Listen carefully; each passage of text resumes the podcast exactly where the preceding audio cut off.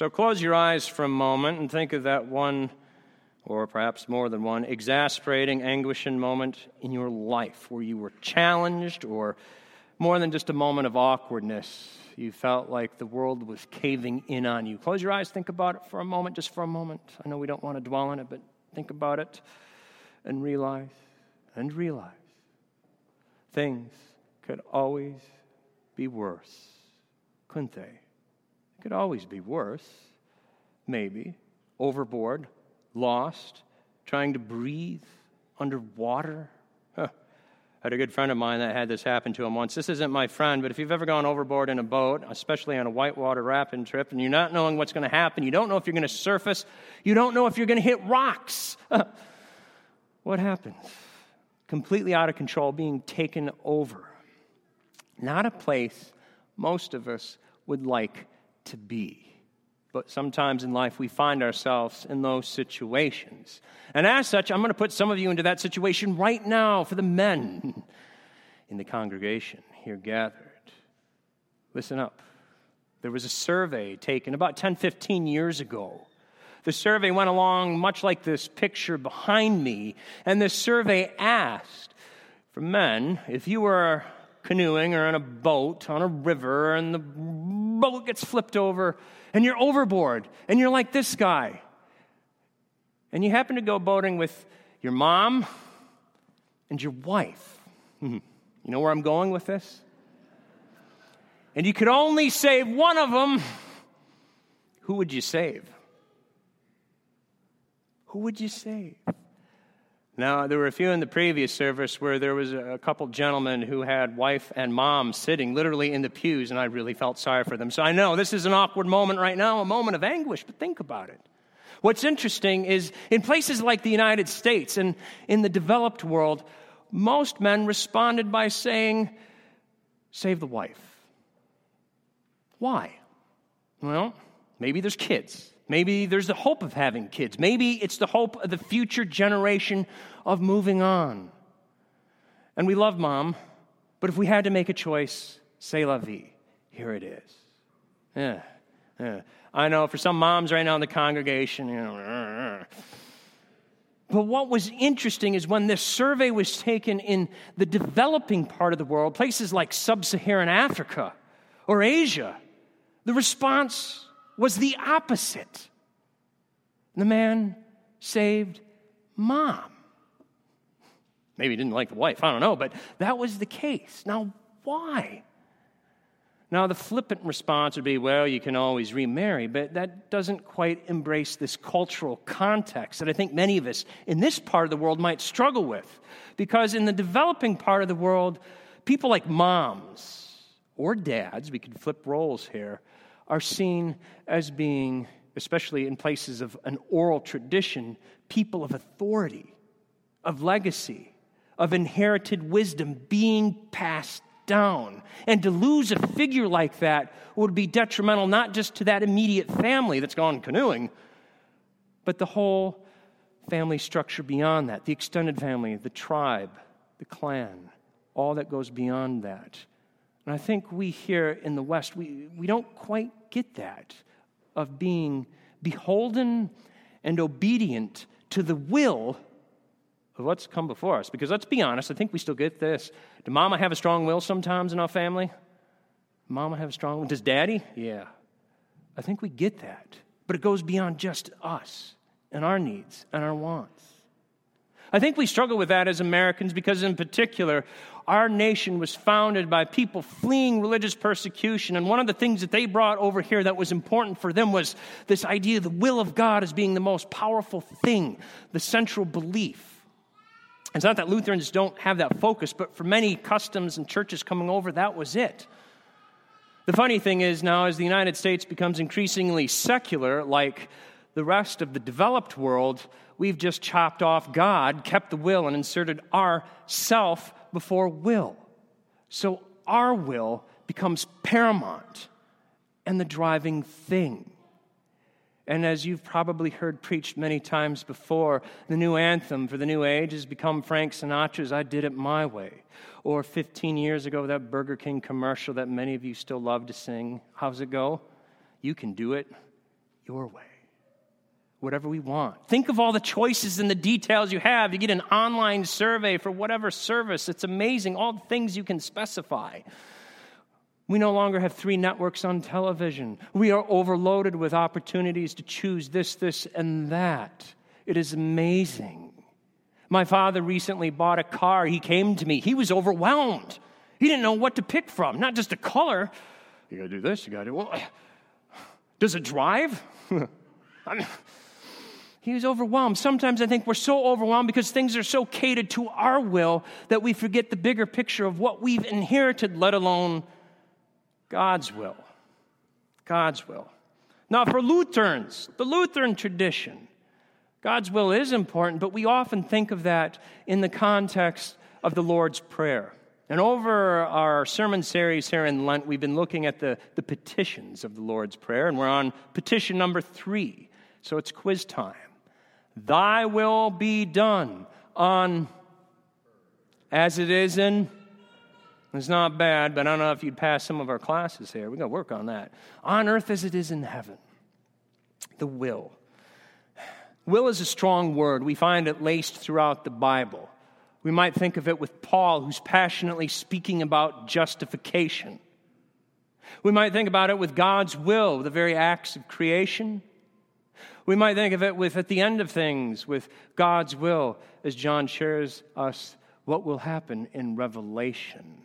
God's will is powerful indeed. It is true, it is good, it is acceptable. And like this river behind me that you see, it's not unlike that. It has purpose and direction. And for those of us standing on the bank, we might not get that from our vantage point, but that river's going somewhere. We might not understand in the moment. We might not understand all the power and the froth being kicked up, but it has meaning and purpose, even for us even for us. It shapes our faith. It gives us all the things that we hold dear. It leads us in life, in law and gospel. But beyond that, to us, God's will is relational. It is relational to us, to follow us in obedience, not our will, but thy will. And that brings me to the other word I want to highlight here for a moment not just will, God's will, but we often say, as we will say later on at the Eucharistic table, we will say, Thy will. Now, for some of us, these and thous always sound funny. Are we trying to sound highfalutin and any, and any of that stuff? And why, why do we still say, Thy will be done? Why don't we just say, Your will? And some churches do. I'm not going to necessarily get into the contemporary traditional debate, but one of the things I love about the fact that we keep thy will is in Old English, thy was a personal pronoun. It meant you knew each other. It implied there was a personal connection, a personal relationship. The French language still preserves that when they say tu instead of vous. It's insulting to say to somebody you know, vous. It would be to some extent here if you said, hey, you, to your best friend. We, we don't do that. Thy will underscores this personal connection that God wants with us. Now, the rest of the petition that I quizzed you guys with on earth as it is in heaven is a trickier matter. And churches debate it, debate it at great length. What does this mean? Are we supposed to make the world now more like heaven? And how do we do that? What should the church be doing? Or, or is that playing God and we should wait for the end of things as we read about in the book of Revelation. And some churches go to one extreme and turn the church basically into a social service institution, and that's the end of it. And some go to the other extreme and turn the church into some isolated bunker for the frozen chosen. One of the things I love about Luther in his small catechism is that he steers a middle course and reminds us that God strengthens us. God keeps us. The word he loved to use was steadfast, firm, in his word and faith unto the end of the ages. What I love about that is Luther reminds us that obedience is what comes first with any of these things that the world throws at us. Are we being obedient? And do we live that out in our lives? Now, the gospel reading for today provides a very powerful witness of God Himself being obedient to himself, his truth, his fulfillment of his own will. That might sound awkward, but it, but it makes sense, especially if we, we take the heart of what we just heard from with this, this powerful reading from Gethsemane. We sometimes call it the agony, the agony of Jesus. Agony, we often think of that word of great personal anguish and anxiety. We might think of that as what precedes the death of a loved one as they experience agony, not something we want to dwell on, but yet it's a part of life, isn't it? We've all experienced some degree of agony and we want to move on from it, but yet it's there. It's there. I think many of us might think of this moment of Jesus praying to his Father like this this picture by a famous German painter, last name Hofmann. Many of us love this painting because it plays on the darkness, and yet the light is there. A motif we find throughout Scripture It's very haunting. Brings about the simplicity of the words that Jesus prays. Here's another take on it. Go from the Germans to the French. This is Gauguin. Painted this when he was in the tropics, struggling. What I find fascinating and just moving in this painting is he uses blue, a color often associated with peace and relaxation, but he uses it here in contrast to other colors to, to drive home this, this anguish that our Lord is suffering, this passion about to begin. And that's the heart of where we're at in this gospel reading. It's amazing when you think about it because we have here Jesus moving from the powerful words of the Last Supper to the beginning of the Passion with his arrest. We're, we're in the middle. Jesus is being pulled between these two powerful events, but we also find this even geographically speaking. As Jesus moves from Jerusalem to Mount Zion and back again, two hills, and this is taking place in the valley in between. It's both a high point and a low point in Scripture. The divinity of who Jesus is and the humanity, but yet not separated, but yet still one. Jesus is one person. We can't separate this suffering as well. This is just the human side of Jesus. No, this is the whole Jesus. Then both natures are suffering and experiencing this agony, this press of obedience. And that's literally what Gethsemane means an olive press. The site you see behind me is an actual olive press still in use today in the Holy Land. See there a donkey driving it, some guy whipping behind it. What I love about this image that you see is that big stone wheel going around and around and grinding and smashing and flattening until all the oil is out of the fruit. That's not unlike agony, isn't it? You feel like you're being pressed as far as humanly possible and then beyond even that. Very telling, very telling. So Jesus is here in the olive press. So, what happens next? Well, it's pretty simple. He prays three times. The disciples, eh, they fall asleep three times. As we hear in that famous line, the flesh is indeed weak. And we can think of all the times we failed to be there for someone or some situation where we should have kept watch, but other things of our own will took over when we should have been awake. We should have followed the law, but we fell short. They fall into temptation. A reminder of the fifth petition yet to come. But this is not about the disciples right now. This is about Jesus himself. And this takes us all the way back to the first petition, the very beginning of the Our Father, the Lord's Prayer. As Pastor Schallhorn reminded us at the very outset of Lent, when Jesus prays, as he did with Our Father who art in heaven, Jesus prays here, Abba, Daddy. How personal can you get? Daddy, my Father, whom all things are possible, God's will. But Jesus, but Jesus isn't at the Sermon of the Mount right now telling us how to pray. Jesus is under the shadow of the passion, living out this prayer in that moment. God made flesh, prayers of agony, sweat like blood. Make this night pass, he says. Make this darkness pass. Remove this cup. Take this cup. What is this cup? The cup, indeed, that was prophesied in Isaiah 51, the cup of wrath. The cup of us falling short. The same cup that Jesus was already challenged and asked by when two disciples who were sleeping before him, John and James, came up to him earlier in Mark's gospel and asked, Hey, can I be at your right hand? Jesus says, Well, before we even get there, you have to drink from this cup. But the Son must drink it first. The Son must suffer first, and the Son must suffer for our disobedience, and yet also for our salvation.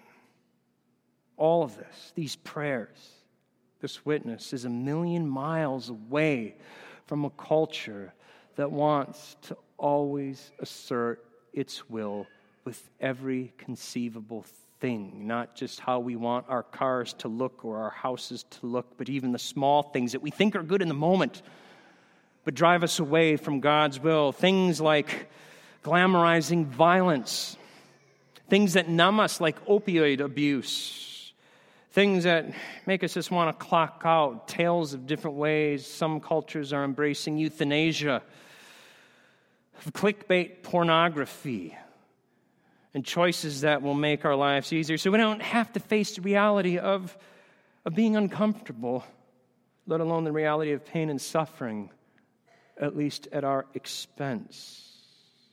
Hmm. It doesn't make sense. It doesn't make sense sometimes because we think this is what's right in the moment, but it's not about our will, is it? But Jesus gets that. That's perhaps the most moving part of this passage for many people. Jesus gets it. Jesus gets the temptation. Jesus understands the weight of sin. Jesus understands the weight of glory, the weight of the olive press smashing down, the dilemma of choosing the good of the moment versus God's will. Hmm. It doesn't make sense, but it's very much like breathing underwater take us back to that very first image. Breathing underwater, the overturned boat, the dilemma of who to save. We get a taste of this anxiety and agony in this lifetime, but here in the garden, to be obedient means Jesus must cease to breathe in order to save and for us to live and to save those asleep, those cast overboard from the boat, those in the darkness of sin. Not what I will, but what you will. Obedience, to breathe underwater. Hmm.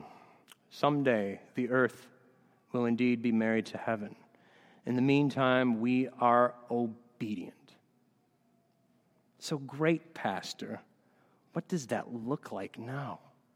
What does this look like 2,000 years from Gethsemane? How do we live out thy will being done in a world today with all of these choices, all of these temptations just to click out and fall asleep?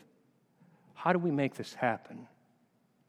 Paul reminds us, I think, eloquently today with this contrast of light and darkness. Choose the light avoid the darkness. And I think we, we get that plan image, but I, I want to take this even further because it's often been said that the church shines its brightest when it is surrounded by darkness. And I think that makes sense.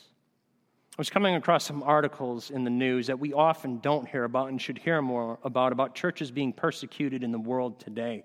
In a place where I had met friends many years ago during my seminary days um, good Christians from Nigeria, a place in the world where persecution is intensely active. Before you even get to persecution, you have floods like we have here on one scale, but then you have droughts, you have famines, you have tribal conflict. Whose mother to listen to? You have the intensity of people's wills being asserted at every way, including radical Islamicists, Boko Haram, and all of that. And yet, whenever I have met people from, from Nigeria, active Christians, one of the things I love about the tales that they tell is that they're living joyously in the face of persecution. All the choices that they don't have, that we have, that doesn't matter to them, and nor do they want them. The main thing is the main thing. Picture I recalled recently with a church I remember hearing once affiliated about as I zipped through the Passion. We see Jesus praying in the garden, but yet today we have people in a posture like this, a posture of praise, with persecution and bloodshed all around them. I don't want to get too ecumenical here, but one of the things I always hear from, yeah, there's Lutherans over there, and Anglicans, and Catholics. but they all have to get along. You know why? Because they don't have a choice. Not because somebody's telling them they have to, but because God's will is that present in their lives. The light is that bright, and they live it out with scripture, word, sacrament, and also the needs of what it takes to keep these communities going in darkness.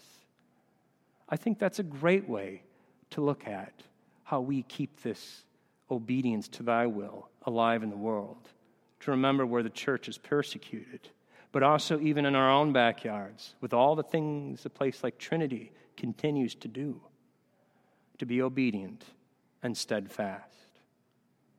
Amen.